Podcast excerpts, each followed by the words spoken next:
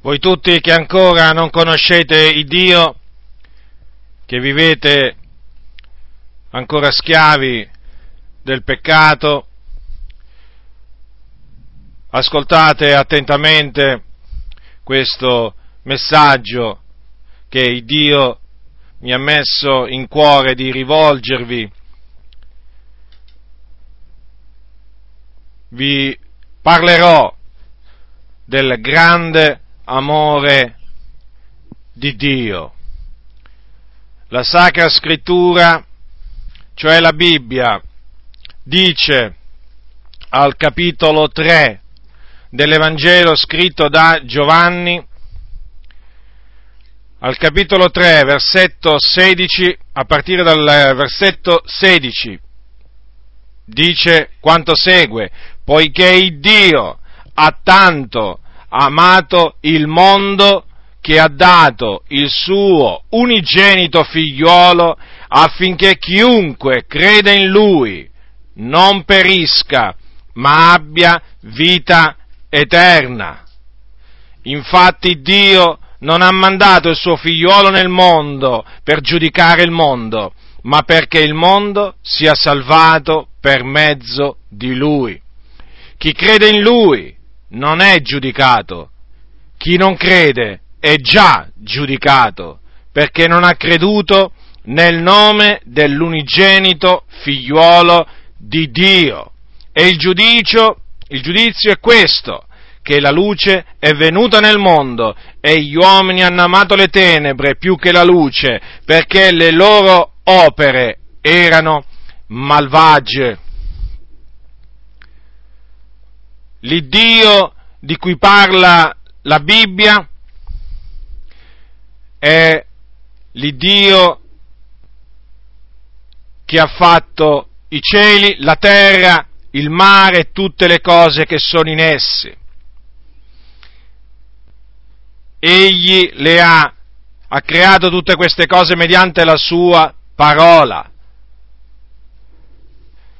Egli parlò e le cose sorsero. Egli è l'Iddio che chiama le cose che non sono come se fossero. Egli dunque è il creatore di tutte le cose, siano esse visibili che invisibili. Egli è eterno, perché è sempre esistito e sempre esisterà. La scrittura dice che egli è Dio.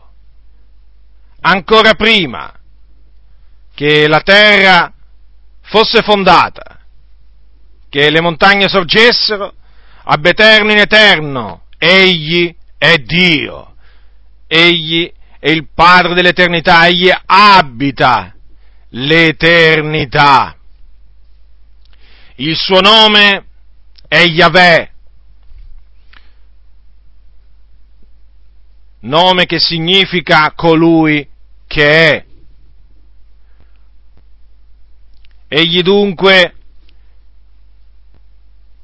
è il primo è l'ultimo, l'alfa e l'omega, il principio e la fine.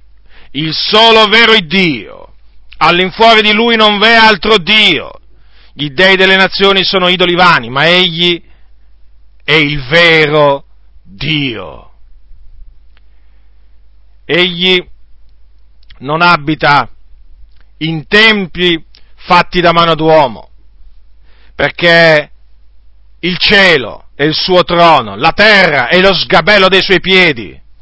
Nessuno gli può edificare una casa. Egli riempie i cieli dei cieli dei cieli. Egli è ovunque. Non v'è creatura alcuna che, sia, che si possa nascondere dal suo cospetto. Il Dio è ovunque perché è onnipresente. Dio è onnisciente perché sa ogni cosa, conosce i pensieri dell'uomo, prima che ancora la parola sia sulla bocca dell'uomo, Dio la conosce appieno. Egli è un Dio che sa tutto. Le vie dell'uomo sono davanti a lui, le sue opere pure. Tutte le cose sono nude scoperte agli occhi suoi. Egli veramente sa tutto. Egli è l'Onnipotente. L'Onnipotente perché può fare ogni cosa. Non c'è cosa che sia troppo difficile per Lui. Ha fatto i cieli, la terra, il mare, tutto ciò che in essi in sei giorni. Il settimo si riposò in sei giorni, considerate la grandezza di Dio e tutte queste cose che Lui ha fatto. Parlano di Lui, hanno la sua impronta, testimoniano la sua divinità e la sua potenza, perché dice la scrittura le sue perfezioni invisibili. La sua eterna divinità e potenza si vedono chiaramente sin dalla creazione del mondo, essendo intese per mezzo delle opere sue. I cieli, i cieli che lui ha fatto, annunziano, raccontano la sua gloria, il firmamento annunzia l'opera delle sue mani, tutto il creato testimonia di lui, del solo vero Dio. Egli è un Dio santo, è un Dio giusto, è un Dio buono, è un Dio fedele, è un Dio lento all'ira, è un Dio lento all'ira non pronto all'ira, ma lento. È un Dio che non ha uguali, nessuno è simile a Lui. Nessuno può competere con Lui. Egli è l'Iddio grande e tremendo, che governa l'universo. Nulla avviene nell'universo senza il suo permesso, senza la sua volontà. Neppure un passero, cade a terra senza il suo volere. Egli ha il pieno controllo di tutto e di tutti. Ed egli, tra le cose che ha fatto, ha fatto pure l'uomo. Lo ha fatto a sua immagine e somiglianza. E da un solo uomo ha tratto tutte le nazioni che sono sulla faccia della terra. E ad esse gli ha, de- gli ha determinato le epoche, eppure i confini. Nulla gli sfugge, nulla veramente.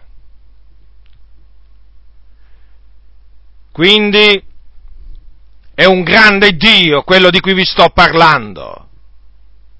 Non è un piccolo Dio, un grande Dio il solo vero Dio. Ebbene, questo grande Dio un giorno ha mandato il suo unigenito figliuolo. Perché dice la scrittura, il Dio ha tanto amato il mondo, che ha dato il suo unigenito figliolo, cioè il suo unico figliolo. Quindi egli ha dato il suo unico figliolo nel suo grande amore verso tutto il mondo. Infatti dice ha tanto amato il mondo. Quanto è grande l'amore di Dio. Considerate, ha dato il suo unigenito figliuolo che cosa significa ha dato il suo unigenito figliuolo? Chi è questo suo unigenito figliuolo? Ha dato il suo unigenito figliuolo significa che Dio ha mandato in questo mondo il suo figliuolo, che era con lui nella gloria da ogni eternità. Il figliuolo suo era presso di lui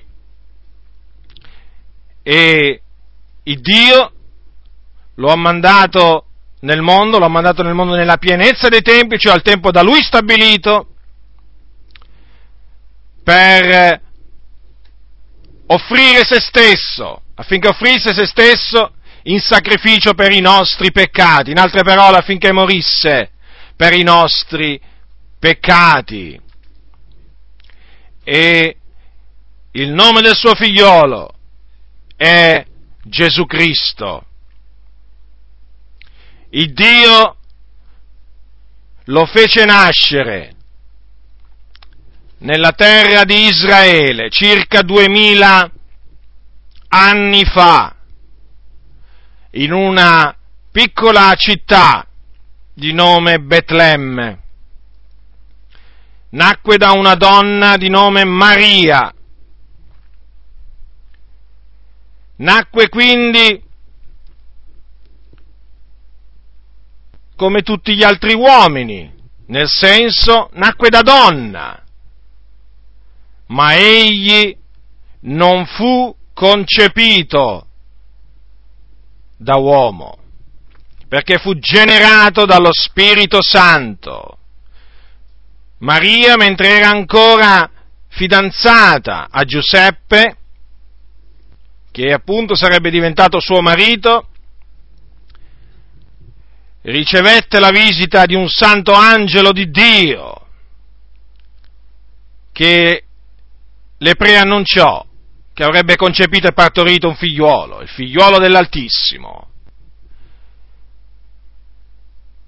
E in che maniera? Lo Spirito Santo sarebbe venuto su di lei la potenza di Dio l'avrebbe adombrata e lei avrebbe concepito e poi partorito un figlio, al quale doveva essere posto nome Gesù. E così avvenne. Quindi il figliuolo di Dio na- nacque, nacque da donna, sì, da una donna vergine. Per cui nacque puro, senza peccato.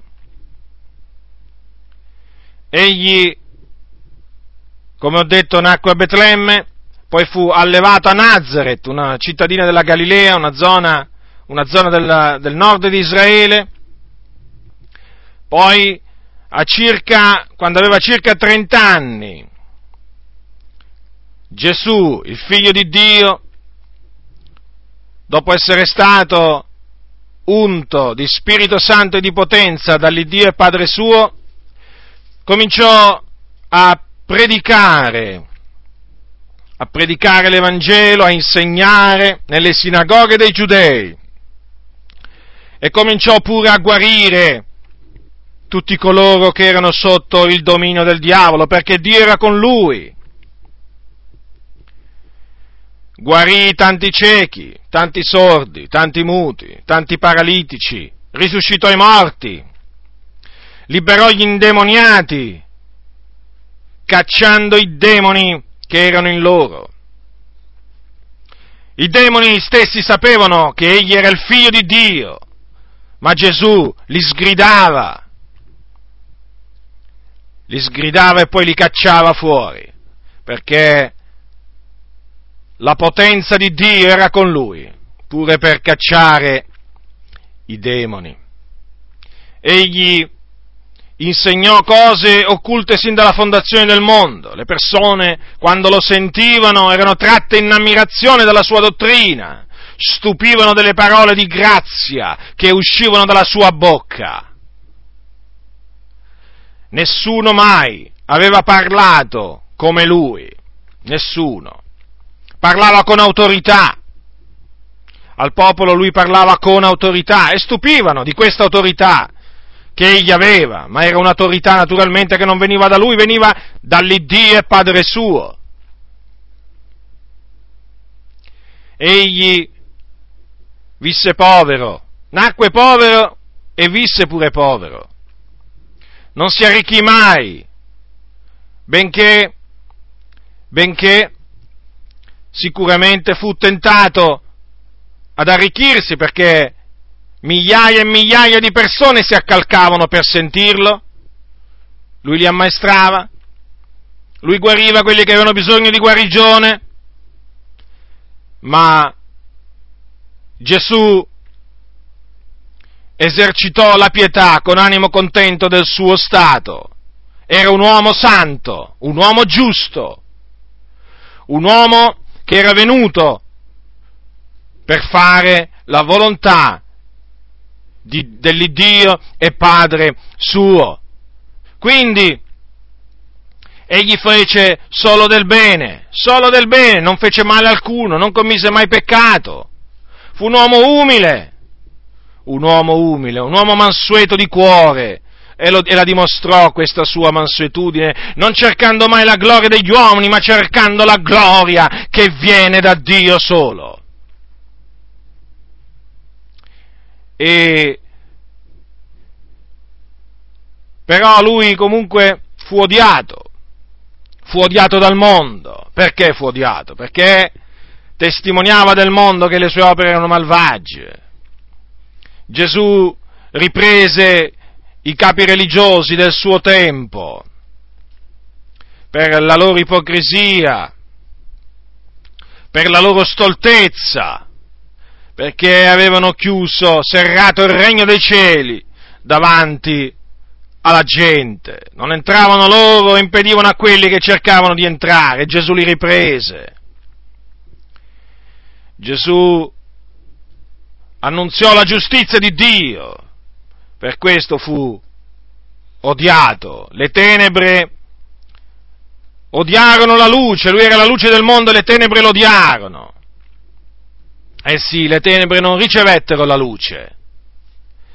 Quindi egli, Gesù fu odiato, fu odiato senza, senza ragione, perché lui non aveva fatto male a nessuno, era il giusto, il santo, ma fu odiato, perseguitato.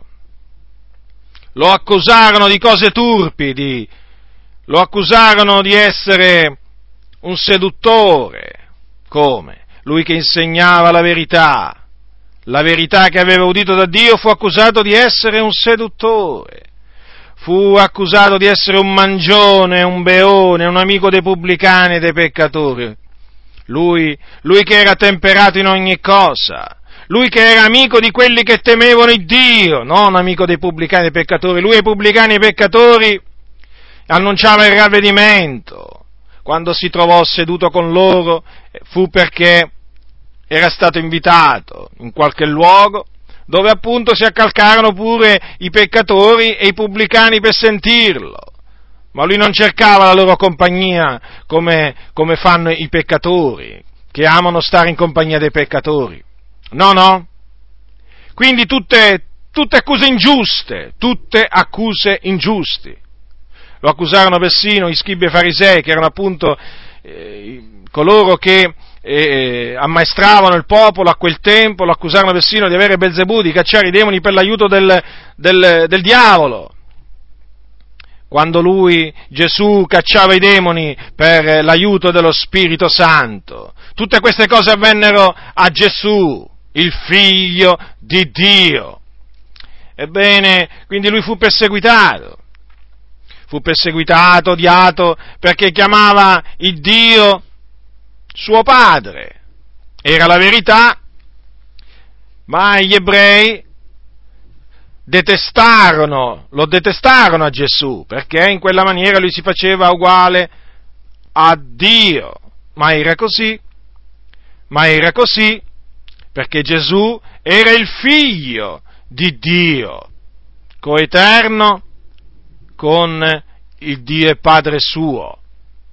Quindi lo perseguitarono perché lui chiamava Dio suo padre, lo perseguitarono perché lui guariva di sabato.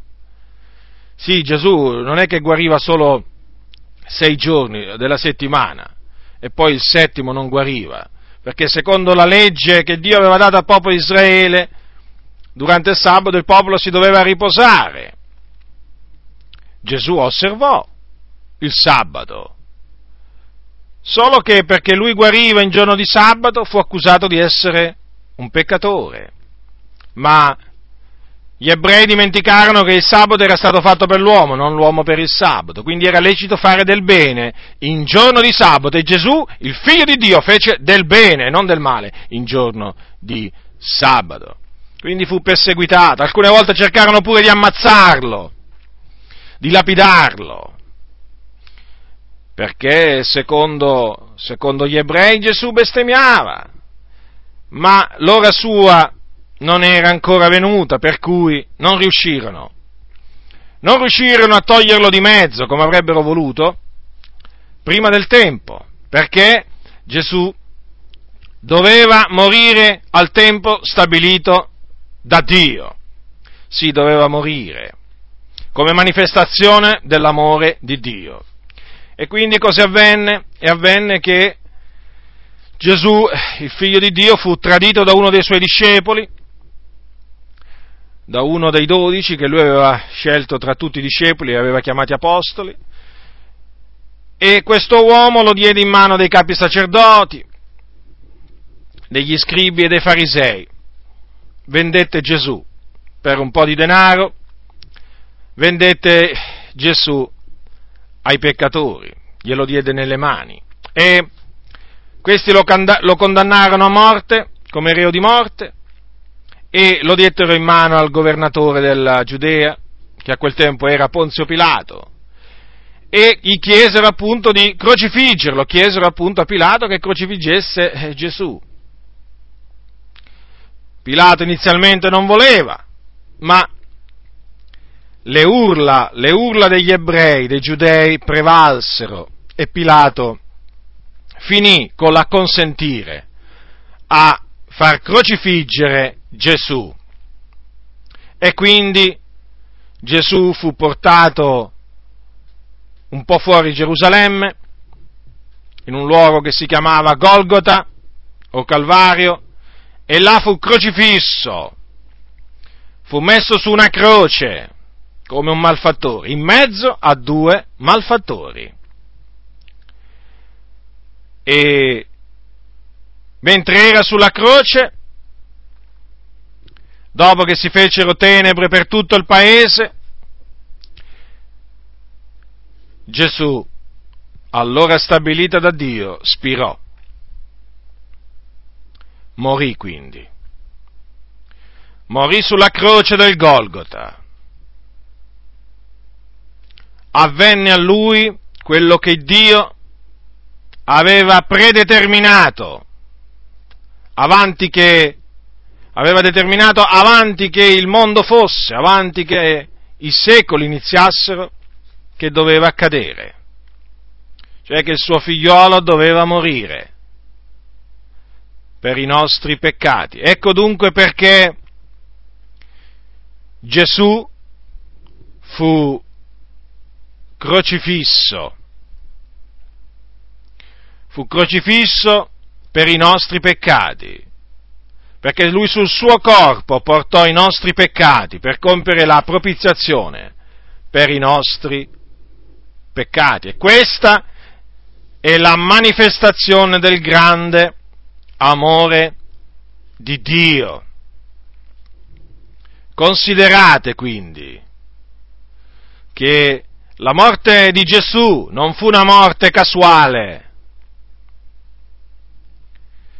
La morte di Gesù non fu solo una morte semplicemente voluta dagli ebrei e poi anche da, dai romani.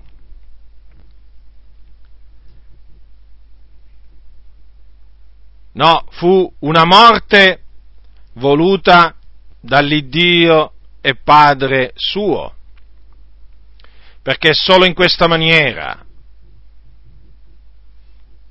solo in questa maniera, i peccati degli uomini potevano essere espiati tramite l'offerta della vita di un giusto. E questo giusto era l'unigenito figliuolo di Dio. Ma lui il terzo giorno risuscitò, il Dio lo risuscitò. Dopo che lui morì, il suo corpo fu preso, fu posto in un sepolcro, ma il terzo giorno uscì dal sepolcro. Vivente, con un corpo trasformato dalla potenza di Dio, con un corpo incorruttibile, con un corpo glorioso, con un corpo immortale. Quindi il figliolo di Dio ha distrutto la morte. Ora dice il passo da cui ho iniziato che lo ha mandato il suo figliolo, Dio ha, ha, ha, dato il suo unigenito figliolo affinché chiunque crede in lui non perisca ma abbia vita eterna. Quindi quello che il figliolo di Dio ha fatto, lo ha fatto affinché tutti coloro che credono in lui ricevano la vita eterna e non vadano in perdizione. Affinché quelli che credono in Lui quindi siano vivificati per la potenza di Dio, vivificati perché gli uomini sono morti nei loro peccati e hanno bisogno di essere vivificati per poter avere comunione con Dio, per poter entrare nel regno di Dio.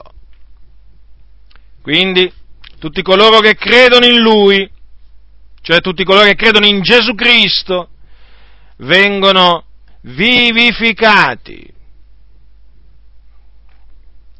da morti che erano prima di credere diventano vivi spiritualmente parlando,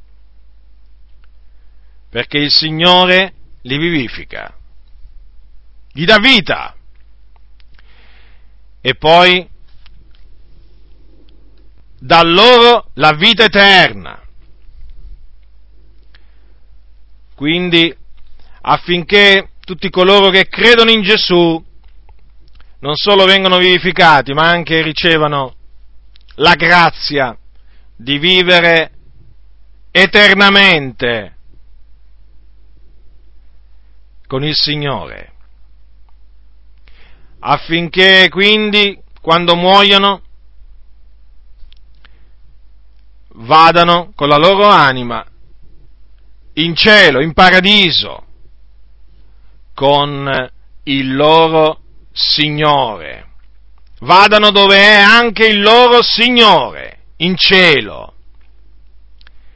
Ho detto con la loro anima, perché poi c'è un giorno stabilito da Dio, che è il giorno in cui appunto tutti coloro che hanno creduto in Gesù Cristo, che gli appartengono, risusciteranno e in quel giorno l'anima si ricongiungerà con il corpo, con un corpo nuovo però, perché il corpo seppellito sarà risuscitato e diventerà un corpo glorioso, un corpo incorruttibile, un corpo potente, un corpo simile al corpo della gloria di Cristo Gesù, simile al corpo glorioso di Gesù. Quello è il giorno della resurrezione dei giusti, in cui appunto l'anima dei giusti si ricongiungerà con il loro corpo e i giusti vivranno per sempre poi anche col loro corpo vivranno con il Signore.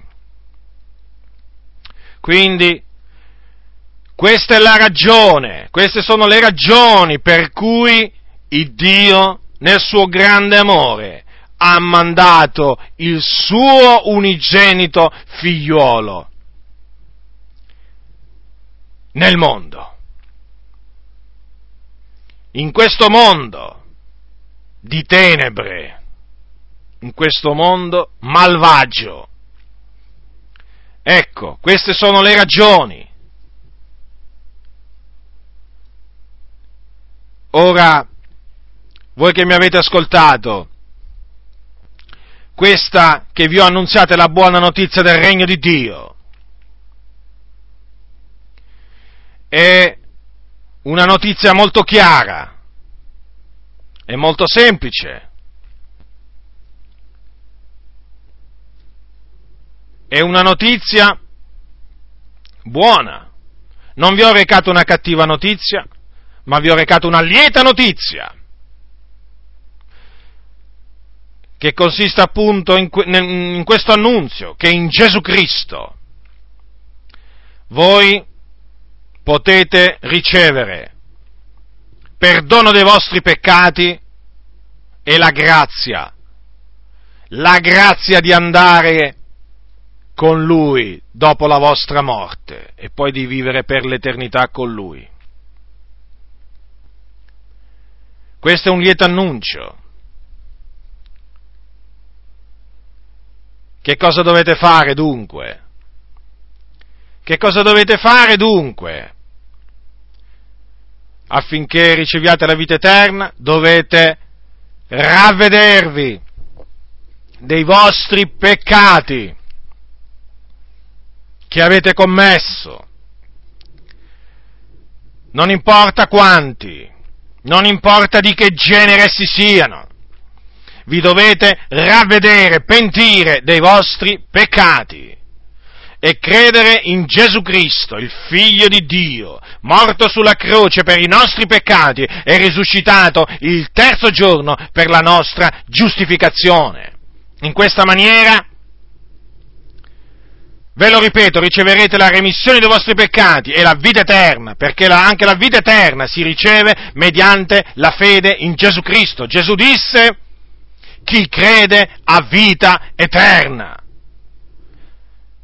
Il dono di Dio è la vita eterna in Cristo Gesù. La vita eterna, come anche il perdono dei peccati, si ricevono gratuitamente per la grazia di Dio, non per opere, non per opere, non per meriti personali, non per sacrifici, mortificazioni personali, ma per la grazia di Dio, cioè gratuitamente. Quindi, ve lo ripeto, per ottenere il perdono dei vostri peccati, dovete credere in colui che ha acquistato il perdono dei nostri peccati con il suo sangue sulla croce. Per ricevere la vita eterna, dovete credere in colui che è morto per, è risuscitato per distruggere la morte. Questo dovete fare. Che farete? Che farete dopo aver sentito questo lieto annuncio? Questa, questa parola che può salvare le anime vostre? Che farete? Io vi esorto a prendere la decisione giusta Sì, perché c'è anche una decisione sbagliata. La decisione giusta è quella quindi di, che vi dovete ravvedere e credere. La decisione sbagliata è quella di dire ma sì, ma che mi importa? Ma che mi importa? Ma questo non fa per me, ma queste sono favole. Ma che stai dicendo? Le tue parole non hanno valore. Bada bene, bada bene perché se ragionerai così, se persisterai se persisterai a parlare o a pensare in questa maniera, a pensare che questa sia una parola di poco conto, che quello che ti ho annunziato è un messaggio senza valore, o che magari ha valore solo per gli ignoranti, sappi che se morirai nei tuoi peccati andrai in perdizione. Andrai in perdizione perché qui dice la scrittura affinché chiunque crede in lui non perisca, ma abbia vita eterna. Vedi? Vedete? Chi crede in lui non perirà. Chi crede in Gesù non perirà. Ma invece chi rifiuta, chi rifiuta di credere in lui perirà. Significa perirà? Significa andrà all'inferno. Sì, perché come è vero che chi crede in Gesù Cristo riceve la vita eterna. È anche vero, è altresì vero, che chi rifiuta di credere in lui, l'ira di Dio rimane sopra di lui, non vedrà mai la vita. E dove andrà? Ecco, adesso ti dico io dove andrà. Dopo morto, con la sua anima andrà all'inferno. L'inferno, tu dici? Che cos'è l'inferno? È un luogo di tormento. È un luogo di tormento, sì, un luogo reale di tormento, dove vanno le anime degli empi, degli increduli, immediatamente dopo la morte. Escono dal corpo, l'anima esce dal corpo, l'anima dell'empio, e comincia a scendere, a scendere, a scendere, e va appunto in questo luogo di tormento chiamato inferno. E là c'è un fuoco, c'è il fuoco, non è un luogo di vacanza, non è, non è un luogo dove ci si diverte, non è un luogo di piacere, è un luogo di tormento. Là c'è il pianto e lo stridore dei denti, là ci sono urla, là ci sono pers- persone, le anime de- de- delle persone che sono là, soffrono cose terribili, cose indicibili. E tu andrai là se persisti nella tua ostinazione, se persisti a rifiutarti di credere in Gesù Cristo.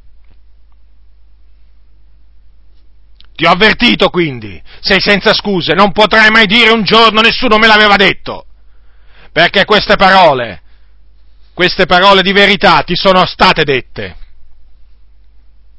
non avrai giustificazione. Ti posso assicurare che quando un giorno comparirai davanti al tribunale di Dio, queste stesse parole che hai rifiutato saranno la tua condanna, ti giudicheranno e ti condanneranno, perché hai rifiutato, hai rifiutato di credere nel nome dell'unigenito figliuolo di Dio, hai rifiutato la salvezza. E allora, eh, che ti sarà servito? Eh? la tua arroganza, la tua superbia, che ti sarà servita? Eh? Che ti sarà servito avere continuato a vivere nei peccati, schiavo eh? del peccato? Che ti sarà servito? Essere famoso? Che ti sarà servito? Divertirti? Eh? E riderti di questo predicatore o di altri predicatori che ti hanno annunziato l'Evangelo. Me lo vuoi dire? Che ti sarà servito? Non ti sarà servito proprio niente, o meglio, ti sarà servito andare all'inferno, ad andare in perdizione per l'eternità, ad andare nel tormento eterno. Ah, vorrei avere parole adeguate, vorrei avere parole adeguate per descriverti gli orrori dell'inferno in cui tu andrai dopo morto. Ti dico solo quello che è scritto nella parola del Signore. Questo te lo annunzio, ma poi non è finita là, sappilo, perché c'è anche un giorno poi, dove c'è un giorno, resu- un giorno di resurrezione, in cui pure tu risorgerai, sì? Sì? Pure tu risorgerai, ma risorgerai a condanna, in risurrezione di condanna, perché comparirai davanti al tribunale di Dio. Sarai giudicato secondo le tue opere e sarai condannato allo stagno ardente di fuoco e di zolfo, che è un altro luogo di tormento, dove sarai scaraventato col tuo corpo e la tua anima, e là, e là, e là per l'eternità sarai tormentato. Te lo ripeto, per l'eternità, ma solo questo ti dovrebbe fare rabbrividire. Per l'eternità, un tempo senza fine. Considera, il tuo tormento non avrà mai fine se rifiuti di credere in Gesù Cristo. Ti ho avvertito quindi, ti ho avvertito la fine che farai se persisti nel rifiutare, cioè se persisti nel rifiutare appunto di credere in Gesù Cristo. Ora, ti voglio raccontare una storia, una breve storia. È una storia significativa. Un giorno una bambina, una piccola bambina, vide sua mamma che stava lavorando vicino casa, siccome che questa sua mamma era sfigurata in faccia, questa sua bambina nella sua ingenuità, nella sua semplicità, gli si è avvicinata, gli ha detto mamma, perché? Perché tu non sei bella come le altre mamme che conosco io?